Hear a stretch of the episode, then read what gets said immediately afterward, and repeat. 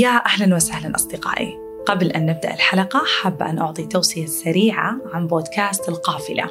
البودكاست التابع لمجلة القافلة العريقة والذي يتميز بطبائع المجلات الثقافية في إعطاء المفاهيم حقها. من ناحية تاريخية من ناحية فنية وثقافية وحتى من ناحية اللغة.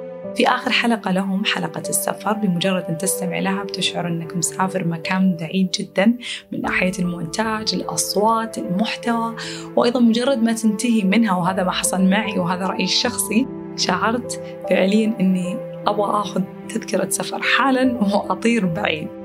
استمتعوا فيها وأوصيكم بالاستماع إليها وأن تبدوا آراءكم فيها أيضا. أتمنى لكم استماع شيق. أما الآن نبدأ الحلقة.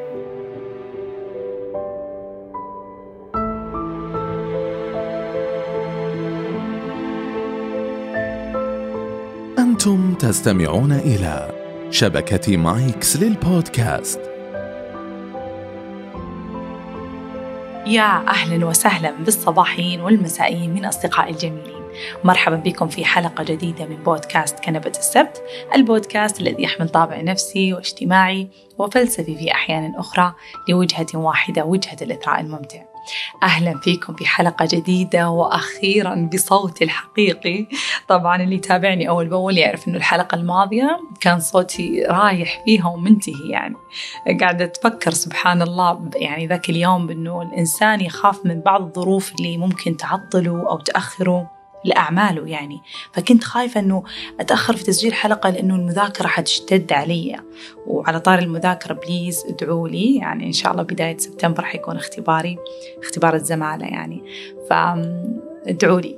عموما فتوقعت انه الدراسة حتشتد علي فما حقدر أسجل أو ممكن يعني أهلي حيجوني على جدة فحكون مشغولة جدا. وكنت أفكر في أشياء كثيرة إنه كيف أضبط وقتي عشان يعني أسجل الحلقة قبل أو بعد آه، هذا الضغط يعني. فسبحان الله يعني قدرت أضبط أموري في الأشياء الأخرى فجأة ما في صوت. ما في صوت اضطريت إنه أجل حلقة إلى سبت بعده عشان آه، يعني يرجع شوية من صوتي يعني. فسجلت بربع صوت أو نصف صوت المرة الماضية. فسبحان الله يعني على قولة أمي يعني العبد في التفكير والرب في التدبير. مهما فكرنا في ظروفنا ما نعرف إيش بالضبط يتسهل وإيش بالضبط اللي يعني يتعكر. لكن الحمد لله والمهم أنه الآن أنا هنا مجددا وبصوتي الكامل يا رب لك الحمد. شكرا شكرا لحب لحبكم وشكرا لدعمكم وشكرا لكلمات الحب اللي أحبها جدا. وعلى فكرة ترى أعرف المتابعين اللي يعني آه، حلقة بحلقة موجودين وحلقة بحلقة ينتظرون. يعني أعرف حتى أساميكم. لكن الشكر موصول للجميع لكل من يسمع حلقاتي. واحدة منها ثنتين كلها أنا سعيدة لتواجدكم سعيدة لرغبتكم في التشافي في الوصول إلى أنفسكم وتزكية أنفسكم. آه، ممتنة جدا وشاكرة لحبكم كالعادة. حلقة اليوم يعني صراحة ترددت في في في الحديث عنها لأنه زي ما قلت لكم كنت دائما أقول لكم في الحلقات السابقة أنه سبحان الله لما أتكلم عن موضوع يجي بعدين شيء يختبرني في هذا الموضوع. يصير عندي اختبار في هذا الموضوع وأشوف قديش أنا فعلا يعني كنت قد كلامي قد الأشياء اللي أنا أقدمها لكم أو لا. وأعاني فعلا في خوض هذا الأمر أو في خوض هذا المفهوم لأنه أنا أعرف أن القول أسهل من الفعل. لكن في نفس الوقت أكون إلا وقد عشت هذا المفهوم من قبل وقد يعني حتى أقدر أتكلم عن يعني عن عن تجربة خلينا نقول. إلا أن موضوع اليوم أكبر بكثير من ذلك. الموضوع تقبل. موضوع التقبل شيء جدا كبير يعني شيء يحتاج خصال كثيرة لازم تكون عندك منذ الصغر التربية آه، طبعا أغلب الأشياء اللي لازم تكون فينا يكون هذه هذه الفاكتورز أو هذه العوامل اللي لابد أن تخلق فينا. بس أرجع وأقول زي ما دائما أقول إنه إحنا ما نبغى نكون ضحايا تربيتنا أو ضحايا بيئتنا وإحنا نتغير وناخذ كل هذه العوامل ونحطها بعجينة كذا بيدينا نكونها إحنا. خلاص؟ بس بشكل عام إن التقبل يعني عادة يعني يتوارثونه من الآباء يتوارثونه من أمهاتهم أيضا يكون شيء يعني أهلك وأنت صغير علموك كيف تتعامل مع حزنك تتقبل الأشياء اللي حصلت أو لم لن تحصل أو لم تحصل. ف يعني التقبل موضوع كبير يجيك تقبل نفسك. تقبل روحك تقبل شخصك تقبل شكلك تقبل حالتك تقبل أهلك وعائلتك تقبل كل شيء من حواليك. فالتقبل يعني مفردة كبيرة جدا زي ما قلت في أشياء كثيرة جدا وما حنقدر يعني نخوض كل واحدة يعني لحالها لأنه بناخذ مئات الساعات يعني وتعرفوني أنا بوافق لكن وراي التزامات أخرى. عموما فكل باب يعني مختلف لحاله وطريقته مثلا مثلا تقبل الشكل تقبل الجسم هذه كلها تأتي من الثقة بالنفس. ممكن ممكن بعض الأمور اللي ذكرتها في حلقة بناء عن الثقة بالنفس ممكن إنها تساعد. حلقة مثلا آسفة اللي هو مثلا التقبل في في مثلا في حالتك الحالية الآن أو مثلا ظروفك أو هذه الأمور ممكن تجدون بعض اللي خلينا نقول تكنيكات أو بعض الطرق في حلقة اتزان كيف أننا الأمور السلبية أو اللي تظهر علينا بشكل سلبي كيف نصل إلى نقطة إيجابية فيها ونقدر نصلحها وبذلك نكون تقبلنا الواقع في نفس الوقت غيرنا شيء. طبعا هذه برضو بفصل فيها اليوم. وفي أيضا طبعا تقبل الشخصيات أو تقبل الناس من حواليك. أنا يعني اللي أبغى أكد عليه اليوم إني مو فقط حتكلم عن تقبل حالات التقبل الشخصيات أو الصفات في شركائنا اللي هم بين قوسين العاطفيين. لا طبعا تقبل الشخصيات في كل علاقاتنا المقربة. ليش أقول مقربة؟ لأنه عادة عادة ما نجد في العلاقات المقربة صفات تستفزنا دائما. دائما يعني الشخص المقرب دائما تحصل فيه صفة صفتين أنت مو قادر تتحمله فيها.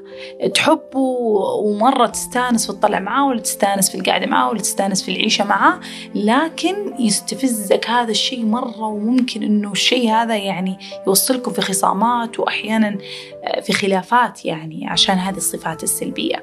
وأحيانا عادة أقرب الناس إلينا أو أقرب الناس حتى لو كنا مضطرين إنهم يكونون أقرب الناس إلينا اللي هم الأهل. يكون في علاقة استفزازية كذا بين الأهل وبين الأبناء وبين الأبناء وبين الأهل. ف... فبالتالي كل ما قرب الشخص منك كل ما ظهرت صفات تستفزك أكثر. ولذلك ولذلك في الزواج في العلاقات العاطفية يكون في صفات كثيرة تزعجك لأنه أنتم صايرين أقرب أقرب لبعض. فكل ما قربتم لبعض أكثر كل ما كنتم يعني فاتحين قلوبكم وأرواحكم لبعض وصار في شفافية كبيرة بينكم الاثنين أكيد تطلع الصفات السلبية أكثر. فبتكلم عن التقبل من يعني منظورين تقريبا من منظور العلاقات يعني ومن منظور يعني من منظور إنه ماذا يعني يفعل لنا التقبل أو كيف يفيدنا هذا التقبل. طبعا زي ما قلت القول أسهل من الفعل وليش في البداية في المقدمة قلت أنه من الحلقات الصعب أني أتكلم فيها لأنه أكيد ما أني قد جربت في مواقف أنه إما أختار أني أتقبل أو أني أحاول أكثر أو أني أقاوم أكثر إلا أني شخصيتي أعترف في ضعفي شخصيتي أنه لا زال التقبل عندي صعب. وأعتقد إني قرأت يعني في في هذا الشيء عشان فقط أعرف ليش يعني إيش الفرق؟ يعني دائما كذا أصرخ بصوت عالي أقول إيش الفرق بين الخيرة وبين الطموح؟ يعني يا جماعة ليش أنتوا تبغوني أوقف عند الشيء هذا؟ يعني إيش ال ال يعني ليش تقولون لي خلاص هذا الأمر خيرة؟ طب وين اللي يشجعنا على الطموح؟ فإيش الفرق بين الخيرة والطموح؟ مين متى أكون شاطرة لما أقول هذه خيرة وأوقف ولما ولا لما أطمح أو أمشي ويعني أحاول وأقاوم؟ فكنت دائما يعني هذه الشخصية العنيدة تجاه طموحاتها العنيدة تجاه الأشياء اللي تبغاها. لكن في في زمن تقريبا 2017 أو نهاية 2016 في الحقيقة. صار لي شيء كبير في حياتي واختلف الأمر كثيرا بالنسبة لي. صارت لي مشكلة يعني مشكلة لصديقة مقربة جدا. فمو معاها المشكلة هي عندها المشكلة. فأنا يعني دخلت في في دخلت في مشكلته وتعمقت في مشكلته أخذت دور المنقذ نوعا ما. فهذا الدور خلاني أؤمن إنه في مشكلات ما لها حل. إن في أشياء ما لها حل. في أشياء أنا ما لي السيطرة فيها. وكأنما كان اختبار لي إنه فلان أنت ما تسيطرين على حياتك. إي نعم أنت ما تسيطرين على ظروفك لكن أنت تسيطرين على سير حياتك على وين تروح أنت تختارين. الظرف حيجيك. الظرف هذا موجود موجود. الله يبتلي الناس بطرق عادلة. فإحنا ما نعرف كل واحد وابتلاؤه. لكن لما يجي هذا الأمر أنت إما بتاخذينه أو إما أنك بتمشين عنه. إما أنك بتقاومين هذا الظرف وبتحاولين وبتقاومين إلى أنت تعبين وتنهكين أو أنك تتقبلين هذا الأمر وتمشين. فالموضوع صار يعني زي الصحوة. أنا ما حتكلم عن نفسي هنا اليوم كثير. لكن بتكلم لكم عن قصة شفتها برضو كانت شبيهة شبيهة باللي باللي يعني باللي مريت فيه. وآمنت إنه يعني هذه نقاط التحول اللي تعلمنا عن التقبل. إذا ما كان يحتاج إني أنا أقرأ كيف أتقبل وكيف كذا يعني في ذاك الوقت طبعا أنا أتكلم. أو إنه أعطوني ليش تقولوا لي وقفي خيرة وهذا الكلام ووقفي سوري وقفي طموح وتقبلي الخيرة وقولي خيرة وخلاص. كان يزعجني هذا الأمر صراحة يعني كنت إنسانة طموحة جدا. طبعا بعدين بس عشان تعرفوني أموت في الاستطراد. بعدين آمنت إنه آه، الطمع آه، هو اللي يعني الطمع هو اللي يكون مشكلة في الإنسان. الطمع. أما الطموح هو شيء إيجابي في الإنسان. فالإنسان يطمح متى ما كان فيه آه، سلسلة من من النجاحات أو سلسلة من الأمور اللي قاعد يراها إشارات للوصول للحلم إذا لا يتوقف. لكن إذا كان باب مسدود وشيء كبير ممكن يعني ممكن إنه الإنسان يجي يقول إنه لا هنا ممكن أنا أتخلى وأشوف هدف ثاني وهنا نقول نروح وشوفوا حلقة التخلي عشان تفهمون هذا الموضوع أكثر. بس بشكل أو بآخر يعني القناعة ضدها الطمع لا الطموح. هذه مقولة قرأتها وقت ما كنت أنا أطارد طموحاتي هذه اللي اللي كنت أعاني فيها وكانت أعتقد طارق السويدان فالقناعة ضدها الطمع لا الطموح. فمو عشانك أنت شخص طموح معناك أنت مو قنوع. فأبدا ما يتنافون. هذه بس حبيت أكد عليها عشان أقول لكم إني أنا ترى وصلت الإجابة. فعموما نرجع لموضوعنا. فالتقبل يعني هي مو فقط شيء تتعلمه باي بوك بالكتاب تقرأ كيف أتقبل؟ هو عشان كذا قلت لكم يمكن كان صعب علي إني أحكي في, في حلقة لكن لعل في كلمة تلهمكم لعل في جملة تساعدكم لعلكم في موقف مثل الموقف اللي أنا كنت فيه وصحاني لمعنى التقبل. لعلكم كنتم مستوعبين أنكم أنتم متقبلين بس أنكم رجعتم خطوة وراء لأنكم خفتم أنكم آه، مثلا مستسلمين. فأنا أبغى أتكلم في هذه الحلقة بالقدر اللي, اللي إن شاء الله يصل لقلوبكم وأرواحكم ويثريكم في النهاية. طيب فالتقبل زي ما قلت هو ما هو باي بوك ما هو بالكتاب 1 2 3 4 أنا صراحة أغلب حلقاتي أقدر أقول فيها كذا لكن التقبل بالذات هو شيء أنت تشعر فيه. شيء أنت يجيك زي شعور الإلهام أنه هذا الشيء يجب علي أن أتوقف عن صراعه يجب علي أن أتوقف عن مقاومته. يجب علي أن أتوقف. أنا خلاص تعبانة من هذا الشيء. لازم أتقبل هذا الشيء. طريقة التقبل هنا آه، تكون كل شخص وشخصيته. فهنا من هذه النقطة بالضبط أبغى نوصل للشخصية الممتازة في التقبل. الشخصية اللي ممكن توصلنا إلى شيء أفضل وأفضل عندما نتقبل. الشخصية اللي الله سبحانه لما بيشوفك تقبلت بهذه الطريقة بيعوضك أجمل العوض. فطريقة التقبل ببدأ لكم إياها بقصة هذا الإنسان اللي قلت لكم قد تكون شبيهة بقصة الشخصية. هذا في في برنامج أبل تي في في في أبل تي في برنامج اسمه هوم برنامج جدا جميل. أعتقد إنه خمسة ست حلقات. يعني أنا عندي شغف غريب تجاه البيوت وال interior design والتصميم الداخلي.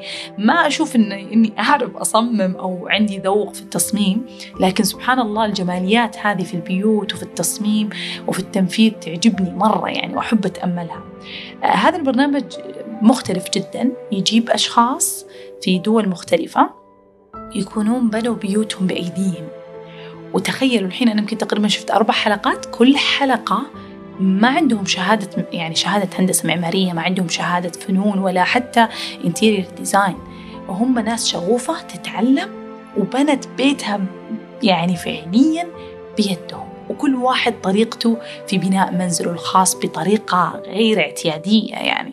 في الحلقة الأولى مثلا واحد سوى بيت داخل محمية يعني محمية نبات كبيرة box القزاز عرفتوا لي داخله شجر وعنب ومدري وشو هذه محمية الزراعة. أو المزرعة اللي تكون مزرعة داخلية فهذا سوى محمية كبيرة وداخلها بيت فصار كأنه عايش داخل الطبيعة. فالبيت مجنون وكانت الحلقة الثانية نفس الشيء آه، واحدة في بالي ساكنة في إندونيسيا فسوت بيت كله من ساق البامبو. يعني حتى الإندونيسيين كانوا يقولون إحنا ما عمرنا استخدمنا ساق البامبو بهالطريقة وهي كانت مجنونة جدا إلى درجة إنها سوت تصميم مو عادي. فكل محبين الفنون والتصميم لا يفوتكم البرنامج اسمه هوم الجميل في البرنامج. طبعا أنا للأبد أحب هذا الجانب الإنساني والروحاني في هذه البرامج. يعني يروحون إلى يعني جانب إنساني في نفس هذا الإنسان ويتكلمون عن دواخله عن شغفه ليش سوى كذا إيش هي حياته. فكان الكلام جدا عميق إخراج البرنامج جدا رائع القصص الموجودة جدا جميلة. فكانت القصة الأولى عن أب سويدي وتزوج آه، تزوج زوجته. يعني وعلى طول بعدها بكم سنة خلفوا أول توأم. فأحد التوأم هو يبني هذا البيت وهو إنسان يعني زي ما يقولون determinant يعني لما يقرر على شيء يقرر عليه. لما يطمح لشيء يطمح له. لما يقرر إنه هذا الشيء أنا بسويه في الوقت الفلاني يسويه بالوقت الفلاني. فهو إنسان طموح جدا وإنسان مليء بالإصرار والإرادة. فكان هذا هذا الشيء يعني إيجابي جدا في نظره إلا أنه في نظر زوجته كان يزعجها هذا الأمر. وهنا نجي يا جماعة الموضوع التقبل يعني. آه، إحنا دائما نعتقد إنه في صفات إيجابية فينا ونحب يعني خلينا نقول نتباهى بها. إلا أنه أحيانا في شركائنا ممكن الشيء يستفزهم بشكل أو بآخر. فعلى العموم هذا لا يعني أنك أنت لازم تغيره. الشراكة والزواج يعني أهم أهم يعني أهم شيء يكون فيها التقبل. قبل حتى الحب قبل حتى آه، أي شيء آخر التقبل. وبنيجي لموضوع الشراكات والزواج يعني. فعموما فكانت يزعجها هذا الشيء. تقول كان لما يقرر على شيء يعني ينسى النوم والأكل وكل شيء ويصب كل طاقته وحياته هناك. وهذا الشيء مرة يزعجها يعني لكن على العموم جاله هذا الابن والتوأم البنت والولد. الولد على السن الرابعة تقريبا أربع سنوات شخص بالتوحد. طبعا مرض التوحد مرض فيه من الصعوبات التعلم من التركيز من من حتى الإدراك أحيانا. ففي في يعني في صعوبة جدا في التعامل مع مرضى التوحد جدا. يعني أنت تتعامل مع شخص كأنما كان طفل إذا كبر يعني حتى هو طفل وهو يكبر لا زال هو طفل يعني فعليا من ذوي الاحتياجات الخاصة. يحتاج مساحته الخاصة يحتاج آه، يعني بعض المساحات إنها ما يكون هو متواجد فيها. بعض الأصوات صعب إنه يتعايش معها. بعض الظروف صعب إنه يعني يقدر يكون فيها طبيعي أو بشكل طبيعي.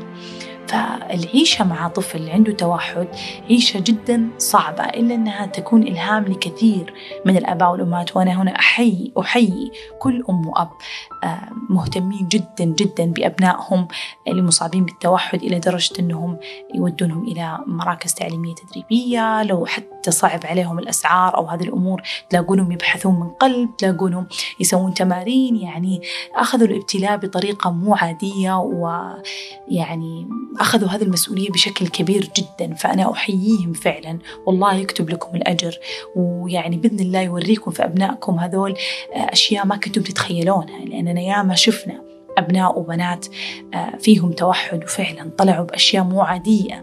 قد يعني في في قصص كثيرة من زمان والآن.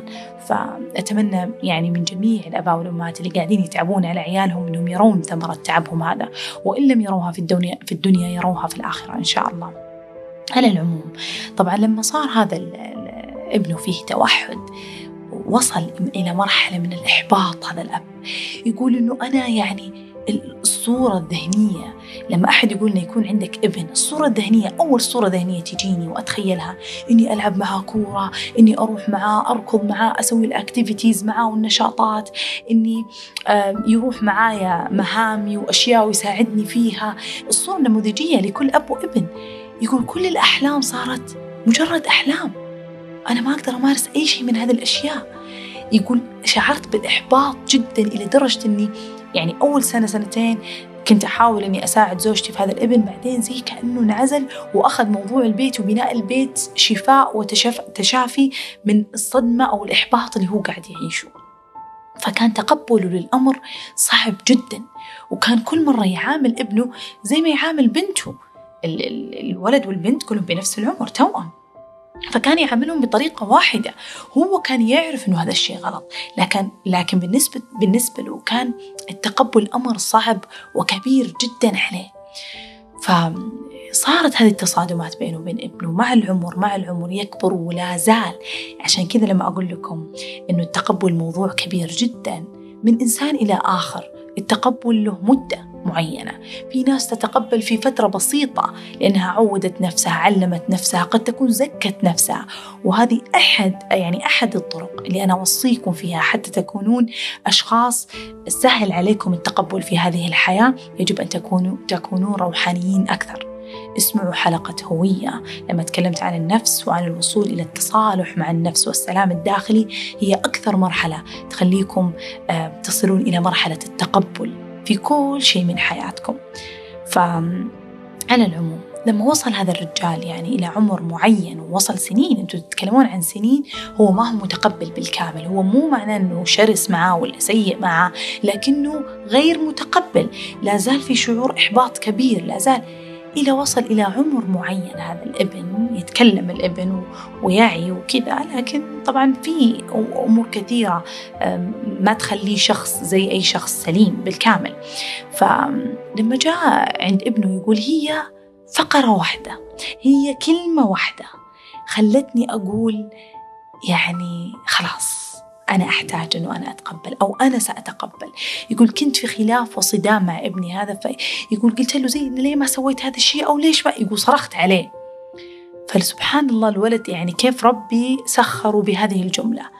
الولد طبعا ما يتكلم جمل كاملة ما يسرد قصة كاملة ما عنده هذه الإمكانية. لكنه أكيد يتكلم ويفهم ويأخذ ويعطي ويعني آه، يعني الحمد لله يعني يقدرون يتفاهمون معاه ويتكلمون معاه لكن صعب زي ما قلت إنه الخوض في حوارات طويلة.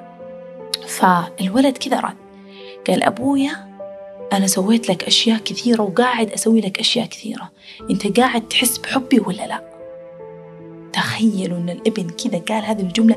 طبعا معروف يعني آه، التوحد دائما يكون أشخاص حسيين جدا حساسين جدا حساسين في أنفسهم ومشاعرهم وحتى حساسين من ناحية الأصوات ومن ناحية اللمس ومن ناحية فدائما يعني يعني يفضل أنك تمسك يده وتحضنه وتضمه وتشعر بالأمان.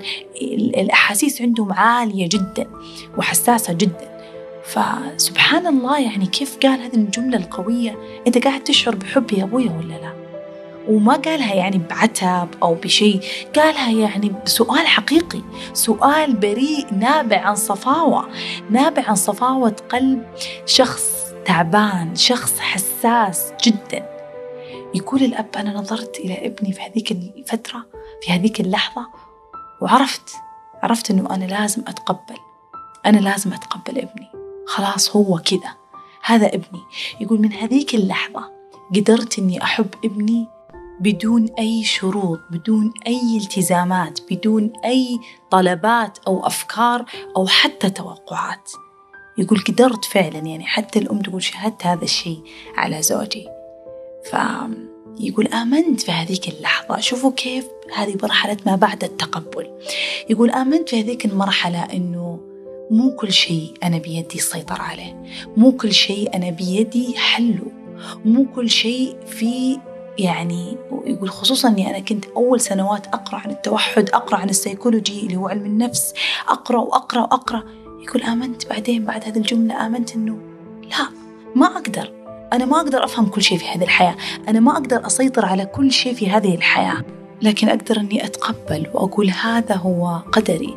هذا وضع الله هذا الشيء فيه عشان يغير مني الشيء الكثير وفعلا مرحلة ما بعد التقبل غيرت فيه هذا الشيء خلته يؤمن أنه في بعض الأشياء ما له سيطرة فيها في بعض ال ال الأهداف أو الطموحات قد يتغير. قد تتغير طريقته في تحقيقها مو مثل السابق لما كانت شخصيته زي ما قلنا إنه الشيء لما يبغى يروح وينسى الأكل ينسى النوم ينسى يقول الآن يقول حتى هو يقول أنا آمنت يعني إنه الحياة بعد وقبل الأبناء إنه مو معناه إنه أنا ما ححق يعني ححقق أهدافي.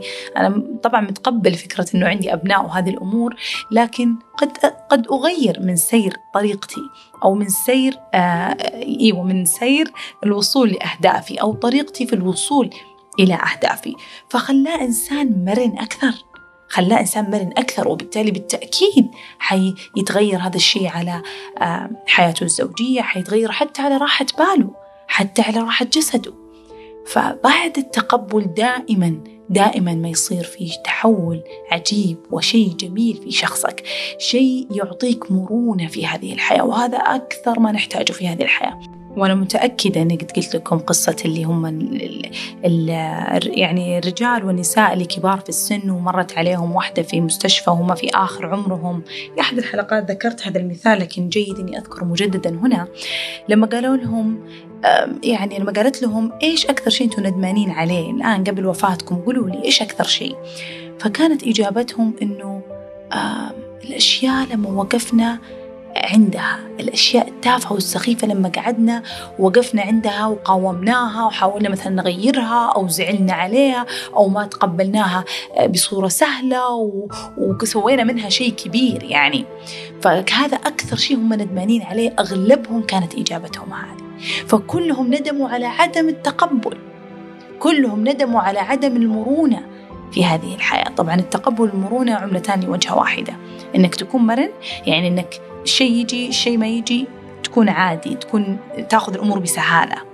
والتقبل طبعا لما يكون في شيء سيء يحصل لك تتقبله ولما شيء أنت مرة تبغاه ما تحصل عليه تتقبله. فهذا هو يعني وجهان يعني لعملة واحدة. فسبحان الله يعني أكثر شيء ندموا عليه هو عدم التقبل. زي ما قلت الحياة تستمر في وضعك في ظروف يعني أحيانا ظروف صغيرة متوسطة كبيرة. المرونة والتقبل هي أكثر الأشياء اللي بتخلي حياتك رحلة مسالمة. إحنا لما بنصل لحياة للأهداف اللي نبغاها ولما بندخل في علاقات إحنا نبغاها إلا وما بيكون في هذه العواقب الصغيرة قد تكون هي ملح الحياة زي ما يقولون. لكن لما لما إحنا نقف عند هذا الملح الصغير ونيجي نشعل النار فيه ونكبره إحنا كذا خلينا حياتنا جحيم كأننا قاعد نحط الملح هذا على جرح مو على آه، جلد يعني كويس ونظيف. فمهم جدا إننا إحنا نضع هذه المرونة والتقبل زي هذا الجلد النظيف نضعه درع زي الدرع لنا. عشان لما تجي موالح الحياة هذه الجميلة ما تحرقنا ما تحرقنا. فالتقبل طبعا له أسس كثيرة وأشياء كبيرة. منها أول شيء زي ما قلت قد تكون من التربية من وراثة يكون عند يعني من أهلك من عائلتك تكون عندك هذه الخصلة مهمة جدا. إذا هي أنت ما كانت عندك وعلى الأغلب لأنه أنا أعرف كثير من اللي يسمعوني الصغار وفي سن المراهقة تأتي مع الزمن. خلينا نؤكد أن التقبل ما يجي في عمر آه، صغير جدا لكن لا يمنع أنك تضعه في الحسبان. تضع تحاول قدر الإمكان تجرب الأشياء البسيطة في يومك. يعني مثلا كنت مرة تبغى تطلع وبعدين أهلك قالوا لك لا ولا مثلا صار شيء ولا ما تزعل وتعصب ومدري أنت هذب نفسك انظر لنفسك. خل فيه مراقبة للذات. يعني ترى فعليا مراقبة الذات هذه هذه يعني أحد الأشياء اللي تعدل من نفسك تعدل من سلوكياتك وتحميك من اضطرابات كثيرة. يعني عندنا إحنا مثلا في في الطب النفسي عندنا العلاج السلوكي احده أحد العلاجات السلوكية فروعها في شيء اسمه self monitoring يعني اللي هي مراقبة الذات في بعض الحالات أو بعض الاضطرابات النفسية. يعني لما تيجي عندك أخصائية نفسية أقول لها روحي البيت شوفي متى سويتي هذا الشيء متى شعرتي فيه ولما سويتي كذا إيش حسيتي فيه؟ وكل مرة تكتب ونيجي ونناقش هذا الأمر. فبدون ما إنك أنت تضطر تسوي تسوي هذا الشيء مع أخصائي أنت سوها مع نفسك في البداية. سوها مع نفسك سوي ال self monitoring هذه مراقبة الذات هذه. حاول تهذب من نفسك تشوف إنك مثلا أنت إنسان تعصب على على أتفه الأشياء لما ما تحصل. هذب نفسك قول المرة الجاية أنا ما حزعل لما يصير هذا الشيء. المرة الجاية لما يقولون إنه تكنسل هذا الشيء أنا ليش أزعل؟ خلاص أسوي شيء بديل. لما لما الشيء اللي أبغاه مثلا يعني مثلا كنت أبغى أشتري شغلة والله وصارت سولد أوت في ناس فعليا أنا أتكلم الحين عن على أتفه الأشياء وأبسط الأشياء. يعني أنا آسفة إني أنا أقول أتفه في ناس بالنسبة لهم هذا شيء مرة كبير. فلكن أنا أقول إنه من أصغر الأشياء إلى أكبرها. فدرب نفسك على الأشياء الصغيرة. عشان لا سمح الله لو صارت أشياء أكبر آه، نتقبل.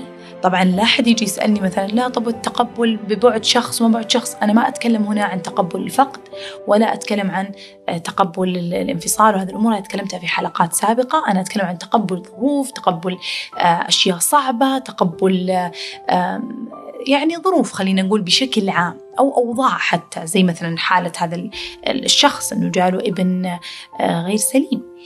فكل تقبل دائما دائما تذكر أنه إنه هو آه، سلوك ذاتي يحصل منك أنت عن رغبة وسلوك إرادي. يعني أنت تسويه بنفسك. أنت مدرك إنك أنت تتقبل. لا تقول ما شاء الله أجدادنا زمان أمي ما شاء الله أبويا ما شاء الله كذا يتقبل. لا ترى هم مو ملائكة. هم زيك. هم فقط يهذبون أنفسهم ينظرون إلى نفسهم في الداخل ويحاولون تهذيب أنفسهم. طبعا بعضهم زي ما قلت لكم أنه في العمر العشرينات بداية يعني قبل العشرينات بداية العشرينات قد يكون عمر شوية فيه آه، يعني فيه الإيجو شوية عالي في إثبات للذات. هذا نفسيا يعني في علم النفس يقول وهذا غير مبرر أنك تكون مثلا واقح لا سمح الله أو تكون آه، زعول ولا غضوب ولا تجنن الناس من حولك عشان علم النفس قال كذا لا. هو بس نقول إنه في هذه الفترة قد يكون رغبتك في في الوصول لاحلامك كبيرة جدا وعنيد جدا وصولك لاشياء في وهذا الشيء قد يكون أنا أشوفه سبحان الله يعني حكمة من الله. لأنه هذا العمر أنت تكون بأوج طاقتك. فمهم جدا إنك تكون عندك هذه الطاقة عشان تصل فعلا. لكن لا يمنع إنك تسمع هذا البودكاست عشان تولد في روحك هذه الطاقة طاقة التقبل. وزي ما قلت خلها على الأشياء البسيطة.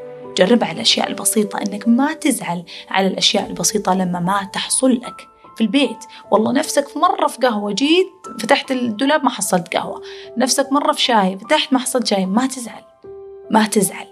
تسوي الحل سريع وما حصلت حل تشوف لك بديل. هنا يكون التقبل فعلا. فيعني أنا أتكلم لكم عن الأشياء الصغيرة كتدريب للذات كتدريب للنفس.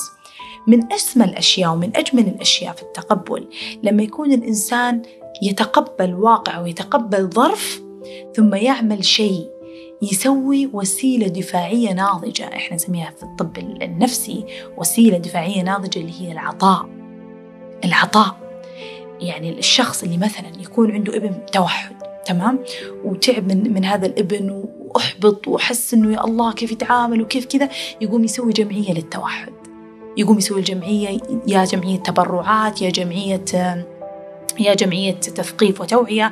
يا يجمع الآباء والأمهات اللي عندهم أبناء عندهم توحد ويتكلم معاهم يسوي مثلا محاضرات يجيب أخصائيين. فهذه هذه الطريقة العطاء تشافي روحه هي فعليا وسيلة دفاعية مبطنة. الإنسان في اللاوعي الإنسان يسويها بدون ما يدري لكنها تعتبر وسيلة ناضجة. يعتبر هذا الإنسان ناضج لما تلقاه يروح في الأشياء الخيرية عشان خلينا نقول يتشافى من الوضع اللي هو فيه. ففي الحلقة الثانية في هوم نفس هذا البرنامج كان هذا الشخص من شيكاغو. في في في حي في جنوب شيكاغو هو معروف ب يعني معروف كل اللي يسكنونه من ذوي البشرة السوداء. فدائما فيه السرقات كثيرة للأسف فيه العنف فيه كثير يعني وفيه الفقر والبطالة. يعني الفقر والبطالة طبعا سببت كل هذا العنف والمخدرات وكل الأمور الأخرى. فهو كرجل صالح في هذاك المكان كان يزعجه هذا الأمر. وكان يزعج أنه بنفسه بعينه يشوف في هذاك الحي أشياء جميلة يشوف ناس طيبة وناس صالحة لكن الإعلام لا يسلط الضوء إلا على هذه الأشياء. فينشر هذه السمعة عن حيه اللي هو يحبه اللي هو يشعر بالانتماء تجاهه. فهو الآن في وضع هو غير متقبل فكرة كونه من حي في جنوب شيكاغو حي له آه هذه السمعة وأيضا حي ما ينعاش فيه ما ينبنى أسرة فيه. الناس على طول تطلع منه. حتى الأراضي فيه بخيسة جدا عشان إيش؟ عشان ما حد يبغى يسكن فيه. فكل هذه الأمور يقول أنا يقول كنت أرى أمام عيني أصحابي والناس من حولي يتركون منازلهم يروحون يعيشون في مكان آخر لأن ما عندهم حل آخر. فهربوا من واقعهم ولم يتقبلوا. قال أنا رأيت أني لو هربت من هذاك المكان كأني لم أتقبل من أنا. كأني ما أتقبل أني أنا من جنوب شيكاغو أنا من هذا الحي. كأني ما أتقبل وطني. فقال أنا لما أنا أتكلم عن منزلي أنا ما أتكلم عن بيتي أنا أتكلم عن وطني. هذا المكان وطني كيف أنا ما أتقبله؟ أنا أقعد فيه وأغير باللي أقدر فيه باللي أقدر عليه. فهذا النوع من التقبل هذا من أسمى أنواع التقبل. لما يكون في عطاء يكون في عطاء من هذا الإنسان حتى يستطيع تقبل الواقع. هذا يقوم يحاول يغير. هنا لما يقول الواحد يغير واقعه ما يقدر يغير العالم لكن يغير واقعه. فقام يشتغل فعليا في هذاك الحي. فقام سوى هو طبعا يبني بيته ما بنى له غرفة صالة هذه الأمور لا. قام إيش سوى؟ قام بنى مكتبة. طبعا هذاك الحي من كثر ما إنه مليء بالعنف وهذه الأمور ما في أي كوميونيتيز ما في أي مجتمعات ثقافية ما في أي حتى سينما ما في زي أي أحياء أخرى في, في أمريكا. طبعا هذا كلامه هو أنا ما قد زرت وما قرأت صراحة بشكل يعني دقيق لكن هذا كلامه هو أنه في حيه هذاك حتى السينما ما في. يقول كافيات بسيطة ما في. يقول أنا ودي أطلع بالشارع وأروح الكافي وأروح المطعم وأروح سينما يقول لكن ما عندنا هذه الأشياء. فيقول قلت ليش أنا أطلع؟ أنا أتقبل أنه هذا الحي هو حي فعلا فيه هذه الأشياء في هذه الحياة وأنا متقبل هذا الشيء إلا أنه أنا مؤمن بوجود الخير داخل كل هذا وأنا مؤمن أني أنا أقدر أطلعه بفعل هذه الأمور. كان بدأ يبني هو بنفسه وبيده. ونفس الشيء ما عنده شهادة في المعمارية ولا عنده شهادة في ال interior design وقام يبني. بنى أول شيء بيت فيه من ثقافتهم ثقافة نفس يعني نفس أبناء وطنه وضع فيه كتب صارت تقريبا زي المكتبة وحتى سماها بيت الإصغاء. أي أحد يجي يسوون فيها آه، دورات ثقافية تثقيفية بوك كلوب هذه نوادي الكتب وهذه الأمور. صارت مجتمع ثقافي كبير في هذاك الحي. صار يشوف حتى الناس الطيبة الخيرة صار يقدر يلمهم يشوفهم أصلا. صار لهم مكان يلتمون فيه. شوية شوية بدأ يبني أشياء أخرى. بدأ بنى آه، بيت السينما سوى زي السينما. وقال لازم الأفلام تدخل في حينا. لازم الأفلام اللي إنها يعني آه، يعني تسافر الثقافات عبر الأفلام. فبالتالي لازم الأفلام هذه تكون موجودة. فصار يجيب أفلام يتناقشون بالأفلام. بيت كامل بناه سواه سينما. اللي بعده بنى بيت ثاني آه، سوى هذا البيت زي المعرض. عشان يعزز من ثقة الموجودين من الناس ومن أبناء الحي في ثقافتهم. صار يجيب الأشياء اللي استخدمت في في يعني من أبناء جنسهم آه، من من سنوات طويلة من من خمسين مئة سنة. فصار يجيبها في هذا المعرض يجيب هذا المين وهالثقافة الكذا والثقافة الكذا. صار يتكلم عن ثقافتهم بالذات ومعرض حقيقي من رسمات وصور وحتى هو لأنه عنده لمسة فنية ورسام وفنان فوضع أيضا لوحه فيه وأيضا آه، بعض يعني صار زي كأنه معرض الصغير وسماه بيت المعرض.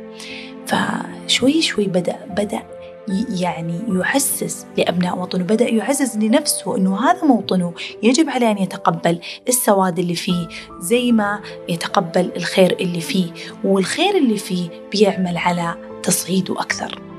حتى إيش؟ حتى يستطيع أنه يتصالح مع هذاك السواد. يجب أن يزاحمه بالبياض. فاللي فعلوا شيء عظيم وطبعا هذه زي ما قلت من أفضل وأسمى أنواع التقبل. ف طرق كثيرة أننا نتقبل فيها. عندنا إما بالعطاء حتى نزاحم هذا السواد اللي إحنا عايشينه فحتكون وسيلة جميلة جدا أننا نتناسى هذا السواد. وعندنا أيضا يعني تهذيب أنفسنا مراقبة أنفسنا مراقبة أفعالنا ومراقبة إيش ممكن التقبل هذا يغير فينا ويغير في سلوكياتنا ويحسن من شخصياتنا ويحسن من تقبل الناس لنا. وعلى فكرة حتى سبحان الله كل ما كنا راضين وإن الله يرزقنا الرضا والقبول يا رب العالمين كل ما كنا راضين كل ما أصبحت الحياة أكثر سلاما. هذا لا يعني أنها أقل مشاكل. لا بتظل المشاكل موجودة لكن لا, لا يعني بنصير ما ندركها. ما ندرك أصلا إنها مشكلة ما ندرك إنها شيء آه، يعني ما ندرك إنها شيء كذا مزعج أو شيء هذا لأنه إحنا نعرف إنه هذا الشيء لابد أن يكون. هذا هذا شكل الحياة. فهذا هو التقبل. إنك أنت تدرك إنه أوكي هذا أحد مشاكل الحياة. يلا عادي نتعامل معاها. طبعا أنا أعرف إني قاعدة أقولها بشكل سهل جدا. في ناس مرة أوبزيت يعني مرة عكس ما قاعد أقول. فيمكن يأخذون وقت إلى الوصول آه، للمرحلة هذه إلا أنه زي ما قلت ما هي مستحيلة. ورحلة هذا البودكاست ما هي يوم ويومين.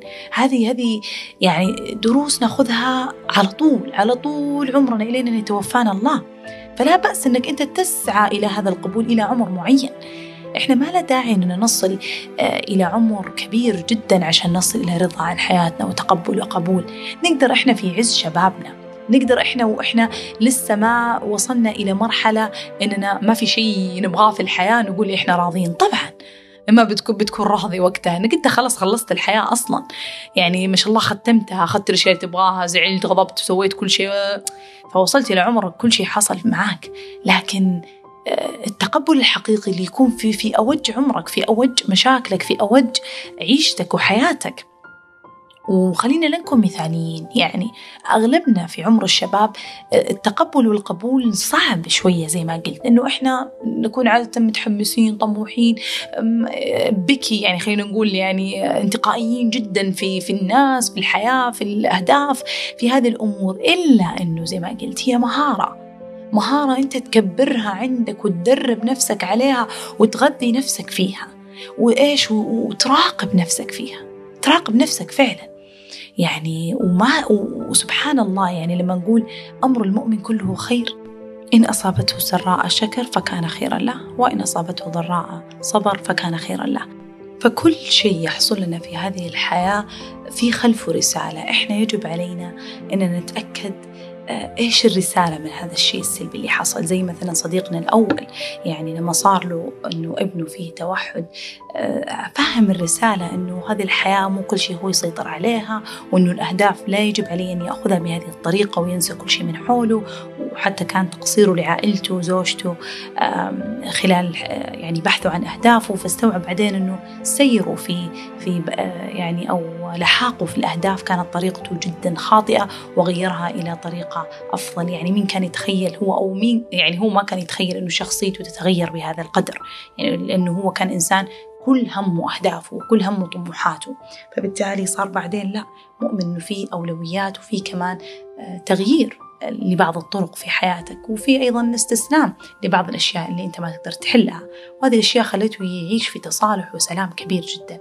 صديقنا الآخر لما اللي قلت لكم عليه في شيكاغو, في شيكاغو رسالة الأمر من تقبل ولما تقبل كان أنه يجلس هناك ويصنع كل هذاك التغيير. كل الحي صار يعني يشهد له. بالبصمة اللي وضعها في هذاك الحي بالبصمة اللي بيضعها في أجيال وأجيال من بعده.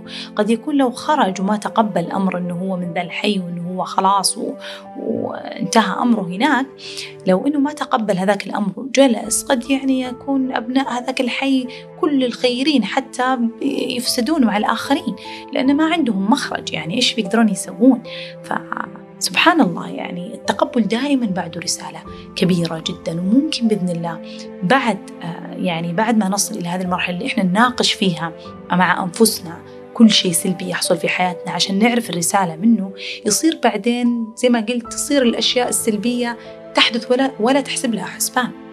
يعني اليوم الله يحفظها مامتي حبيبتي. آه طبعا أحيي في هذا البودكاست آه من هذا البودكاست من هذا المنبر أحيي أمي حبيبتي.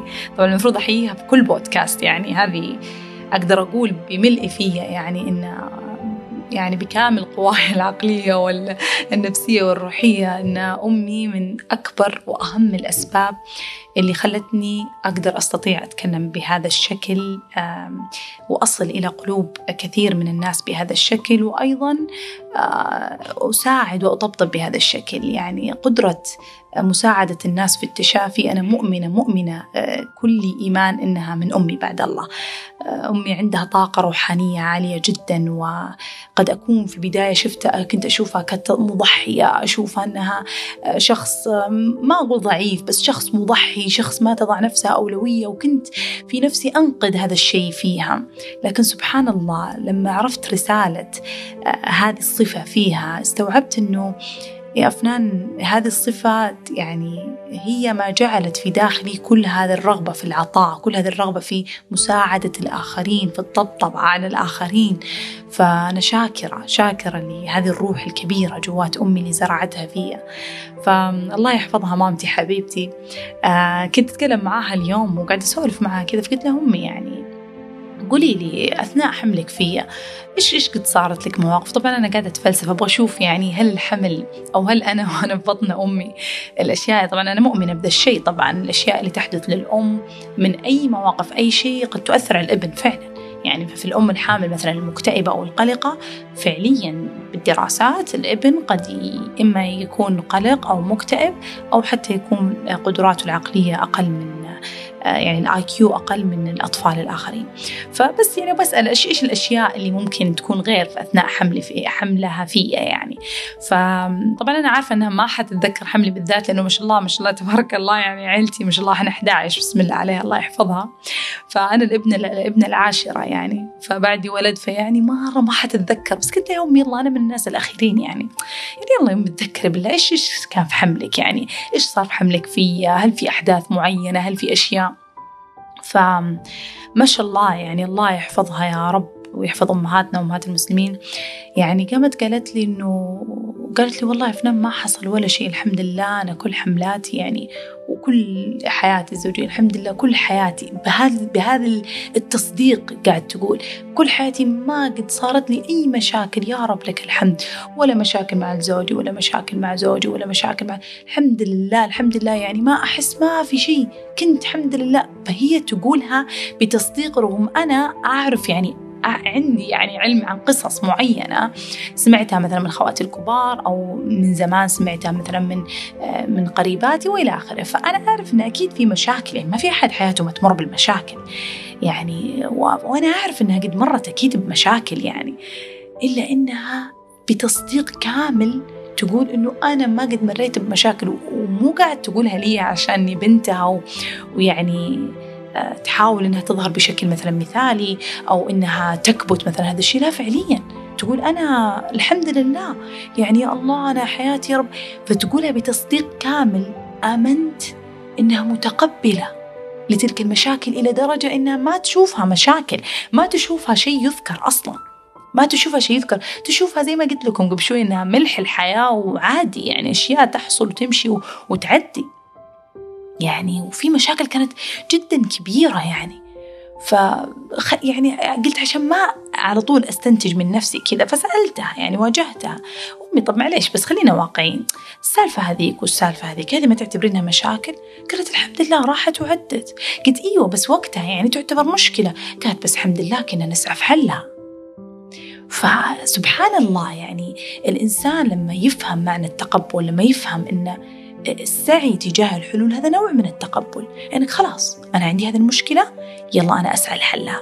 لما ما يكون في حل فيها أقوم أقول خلاص أتركها لله وأقوم أتقبل. فأمي كانت ترى هذه المشاكل الكبيرة أن كنت أنا أمشي في حل. ليش أعتبرها مشكلة عويصة وكبيرة وأذكرها وأقول أوه والله أنا كان عندي مشكلة. أنا كنت أسعى في حلها. فالجملة جدا جميلة وكان وقعها علي جدا جميل خلتني أؤمن إن التقبل يعني يجعلك فعلا إنسان متصالح مع ذاتك يجعلك إنسان متصالح مع حياتك. فأرجع أقول هو ما هو من السهل أنك تصل إلى هذه المرحلة لكن أيضا ليس من المستحيل أن تصل لهذه المرحلة. لو بنختصر قصص اللي حصلت اللي قلت لكم عليهم الاثنين اللي في البرنامج ومامتي الله يحفظها خلينا نقول إنه التقبل أنت ما حتعرف إنك أنت إنسان تتقبل أو لا حتى تتماشى مع الظروف تشوف الظروف اللي تحصل لك وتشوف مدى تقبلك. شوف الآن قيس على نفسك في الأشياء الصغيرة لما يطلعك تناويها وما تحصل لما شيء بغيت تشتريه وما يصير لما آه، صديق وعدك بشيء وما سواه أو أهلك وعدوك بشيء وما قالوا لك إياه كيف تقبلك لهذا الموضوع؟ لا تست تستهين في هذه المواقف البسيطة. تقبلك في هذه المواضيع البسيطة وأخذك لأمور بسهالة هو نفسه حيكون شكلك في المواقف الأكبر وأضربه في عشرة. حيتضاعف عشرات المرات. فإذا كان زعلك أكثر من اللازم اعرف أنه في الأشياء الأكبر حيكون زعلك مضاعف إلى درجة لا سمح الله ممكن يدخلك في اضطرابات. فابدأ بالأشياء الصغيرة وراقب نفسك. راقب نفسك. حاول إنك تتقبل من أجل نفسك ومن أجل مستقبلك ومن أجل الظروف اللي لا سمح الله ممكن تحصل لك في المستقبل. لأنك كل ما كبرت هذا أرجع أقول ما هو تفاؤل هو كل ما كبرت أنت تكون أكثر عرضة للناس أكثر عرضة للمجتمع أكثر عرضة للشغل للعمل فبالتالي أكيد أنك بتكون معرض لمواقف أكثر وظروف أكثر. يعني هذا ليس إلا يعني. ف... فجرب نفسك في هذه الأشياء الصغيرة. ثم شوف طريقتك في التقبل. عندك سعي للحلول هذا التقبل الرائع. على طول اسعى للحلول. أولا طبعا أنت ما حتستسلم على طول حتحاول في الأمر. حتحاول في الأمر. شوف حد لهذه المحاولة. عندك يعني الحد لما أقول حد زي ما أقول لكم دائما لا تصلون في محاولات. يعني كبيرة إلى درجة أنكم أنتم تفقدون حياتكم فيها تفقدون أرواحكم وصحتكم الجسدية والنفسية من أجل أنكم تصلون لهذا الشيء. تذكروا تذكروا أن في حد فاصل في حد فاصل بين الشيء اللي أنت تبغاه وبين راحتك وراحة بالك ونفسك وروحك. الحياة لا تستحق هذا خلينا نقول التعب الشديد يعني التعب الشديد لما أقول تعب شديد يعني نسيان حياتك واضطرابات مو التعب العادي المتوقع من الوصول في الطموحات والأحلام. طيب؟ فراقب نفسك زي ما قلنا واحد اثنين شوف طريقة تقبلك. من أهمها أول شيء عدم الاستسلام في البداية موضع حد إلى المقاومة بعدها ترك هذه المقاومة والاستسلام والخضوع لهذا الأمر. ثم السعي السعي تجاه حلول أخرى السعي تجاه حل هذا الموضوع. إذا ما كان في حلول أخرى حل لهذا الموضوع. ما لقيت حل لهذا الموضوع حل حلول أخرى. خلاص؟ بعد هذه الأمور ممكن أنك تصل إلى مرحلة آه، العطاء زي ما قلنا أنك عشان تتقبل هذا الأمر ممكن تعطي فيه ممكن تتكلم فيه تتكلم عنه تساعد فيه. فهذا النوع من العطاء أو حتى مو شرط فيه هو بالذات. تروح تعطي تسوي أعمال خيرية تسوي أعمال تطوعية تزاحم حياتك بالبياض حتى تستطيع أنك تتشافى وتتصالح مع هذا السواد اللي يحصل لك. فمراحل التقبل كبيرة وكثيرة ولو بنتكلم عنها الحديث عنها جدا يطول ويمكن ما تكلمنا عن تقبل الشكل الوطن الشخصية وهذه الأمور يعني شخصيتك ونفسك وروحك لكنها كلام عميق جدا. لكن بس شيء أخير بذكره وننهي فيه الحلقة اللي هو تقبل الشخص الآخر والصفات لأني أنا قلت لكم بذكرها بعدين في الشركاء. آه تقبلنا للأشخاص. كثير من الناس يعتقد إنه والله يعني يا ليتني طب يا ليتني ألقى والله زوج زي صديقتي ولا واحد يقول يا ليتني ألقى زوجة زي صديقي.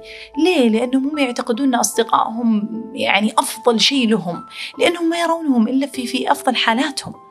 في أفضل حالاتهم. يعني الأصدقاء أنت بتقابلهم في الطلعات في الخرجات في الوناسة حتى لو أنت ساكن معاه أنت مسموح إنك أنت تاخذ مساحتك الخاصة منه بزيادة فبالتالي ما حتشوفه إلا في أفضل حالاته.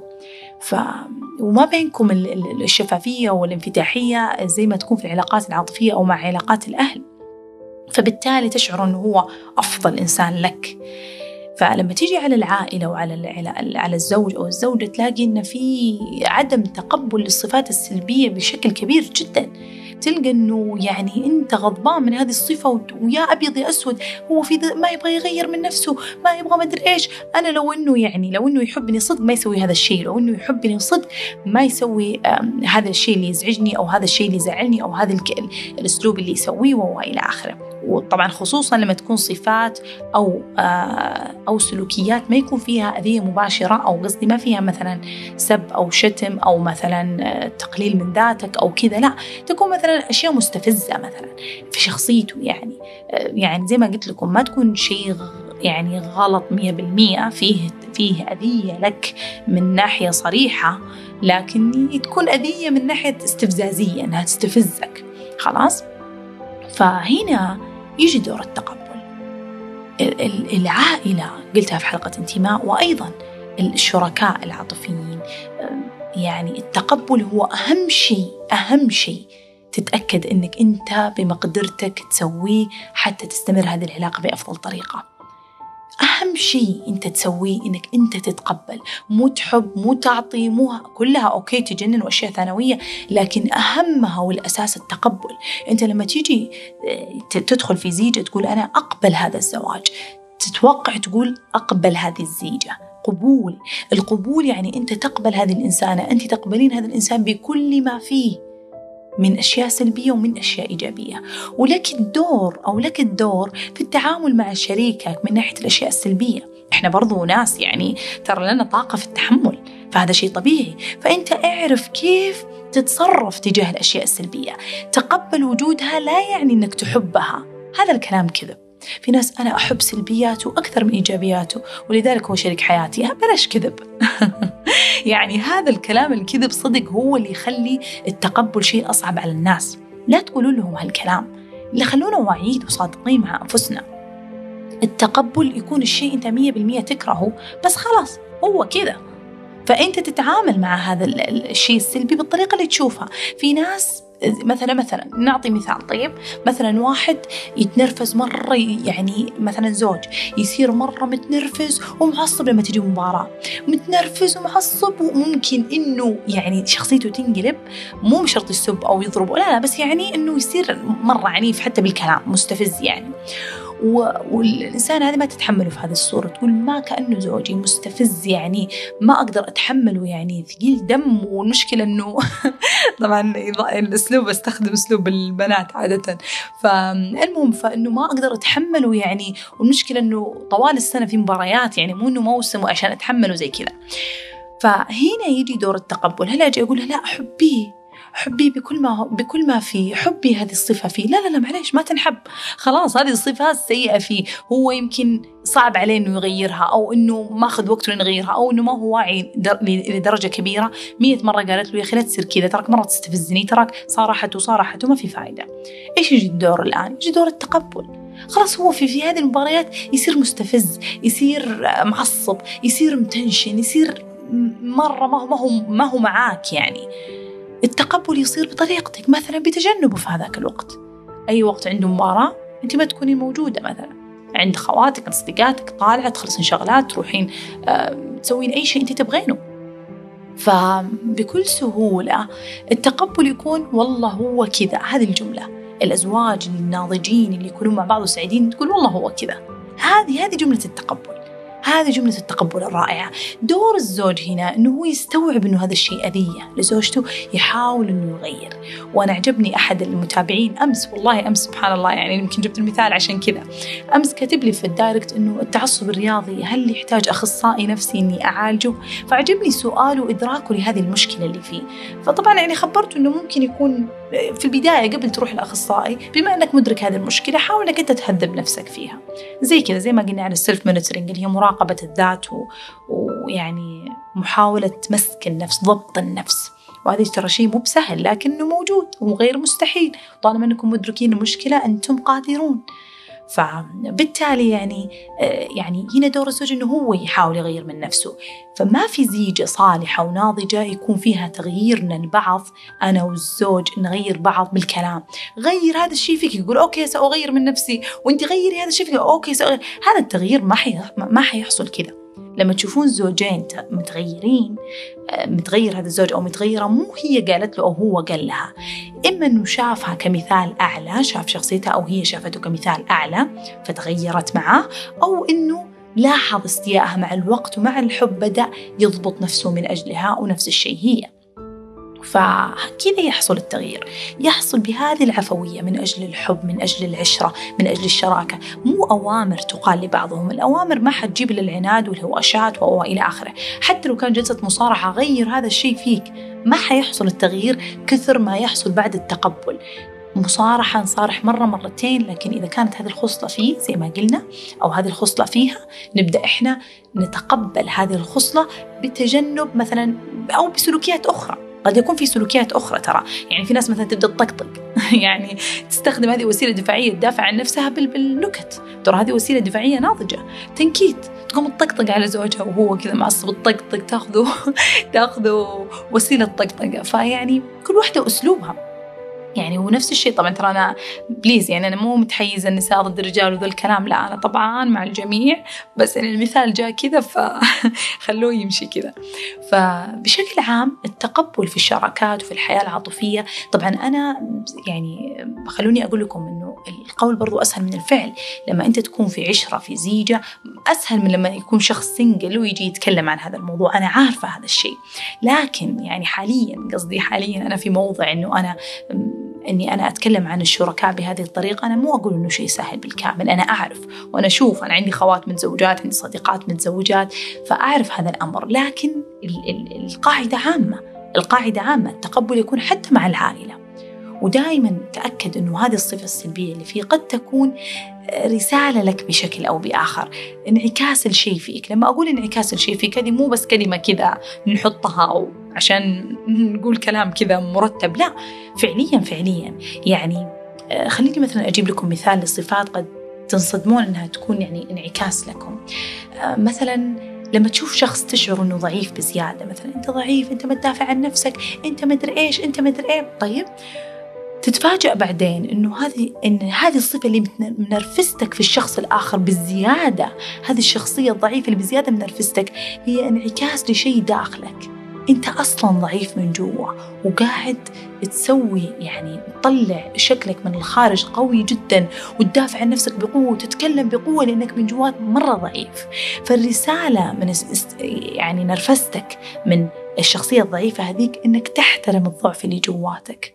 وتعطيه قدره وتعطيه أهميته وتسمع لنفسك تبكي لما تحتاج بكاء ما تقاوم. مو كل مرة تمثل دور القوي مو كل مرة تمثل دور الدرع الكبير والقاسي. فهذه قد تكون صفة سلبية تستفزك في الآخر وهي أصلا تنعكس جواتك أنت. هي أصلا في داخلك أصلا ولذلك هي تستفزك بزيادة. فتأكدوا أي صفة سلبية في من حوالينكم هي انعكاس لشيء جواتكم يمكن يصعب عليكم. معرفة هذه الرسالة لكن مهم جدا أنكم تتأملون في أنفسكم أكثر مع الوقت تبدأون تفهمون كيف تطلعون الرسائل من الصفات السلبية اللي حواليكم إلين تبدأون تنظفون من جواتكم بشكل كبير ويصير كل شخص يمر عليكم في حياتكم هو رسالة ينظفكم أكثر وأكثر ويعلمكم عن نفسكم أكثر وأكثر. ما في أحد في حياتك يمشي صدفة ما في صفة سلبية في عمرك وحياتك كرهتها وتنرفزت فيها جت أمامك صدفة. تأكدوا أن خلق الله يعني شأنه كبير جدا وما في شيء محض الصدفة صدقوني. كل شيء من أجلك كل شيء في هذا الكون خلق لك أنت ولروحك. فإذا أنت ما استفدت من كل شيء من حواليك بالقدر الأكبر وبأكبر قدر ممكن أنت كذا ما استفدت من هذا الكون العظيم وما استفدت من قدرة العقل الكبيرة اللي عندك وعظمة الروح اللي وضعها الله فيك. فموضوع التقبل أرجع أقول موضوع كبير قوله أسهل من فعله إلا أنه غير مستحيل. يبدأ بخطوات صغيرة في تقبل الأشياء الصغيرة في حياتك وأيضا يكبر معك مع الزمن كل ما أنت هذبت وضبطت نفسك فيه وعلمت نفسك عليه. وعلى موضوع صاحبنا اللي متعصب كرويا لو تعلمت كيف تتقبل خسارة فريقك هذه كافية هذه كافية. حتتعلم الكثير بعدها حتنضج كثير بعدها وتكون بضبط النفس. في ناس أخذوها تقبل مثلا استسلام يعني أعرف ناس كثير آه، تركوا مثلا متابعة الكورة بالكامل عشان هو ما, ما يقدر يتقبل الخسارة وترهقه نفسيا وجسديا وهذا فخلاص. قد يكون هذا شكل من أشكال التقبل وهذا شكل بالعكس يعني فيه تصالح مع الذات وفيه معرفة لإمكانية النفس إمكانيات النفس ففيها استسلام جميل ومحبب ومشي عن هذاك الطريق. لكن أيضا في طرق اللي هي طرق ضبط النفس زي ما قلت متابعة الذات تهذيبها حتى نصل إلى مرحلة تقبل رائعة. يا رب يعني أنا دائما أدعو إن يا رب ارزقنا الشجاعة والقوة والإرادة لتقبل ظروفنا وتقبل حياتنا وتقبل كل ما يحدث من حوالينا. يعني يا رب يرزقنا كل ما نتمنى ويرزقنا كل ما نتمنى في أنفسنا حتى نتقبل عدم حدوث ما تمنيناه ويا رب يرزقنا البصيرة أننا نفهم أن كل شيء يحصل. ما رأي ما ما أحببناه أو ما لم نحب يعني كل شيء يحصل. هو خير لنا وفيه الخير الكثير والوفرة الكثيرة من الله والعوض الكبير من الله من بعده. فيا رب ارزقنا كل هذا وأكثر. أتمنى تكون الحلقة أثرتكم أتمنى تكون الحلقة أمتعتكم بشكل أو بآخر وأتمنى أنه فعلا وصلت لقلوبكم وأرواحكم كما أحب أن تصل دائما. شكرا جزيلا لبقائكم إلى آخر هذه الحلقة. أتمنى أن تكونوا استمتعتم ولا أستغني أبدا عن تعليقاتكم واقتراحاتكم الجميلة. ولا تنسوا توصيتنا في الاستماع إلى بودكاست القافلة حلقة السفر التي ستجدونها في وصف هذه الحلقة. أتمنى لكم استماعا شيقا وإلى سبت قادم بإذن الله. وإلى اللقاء.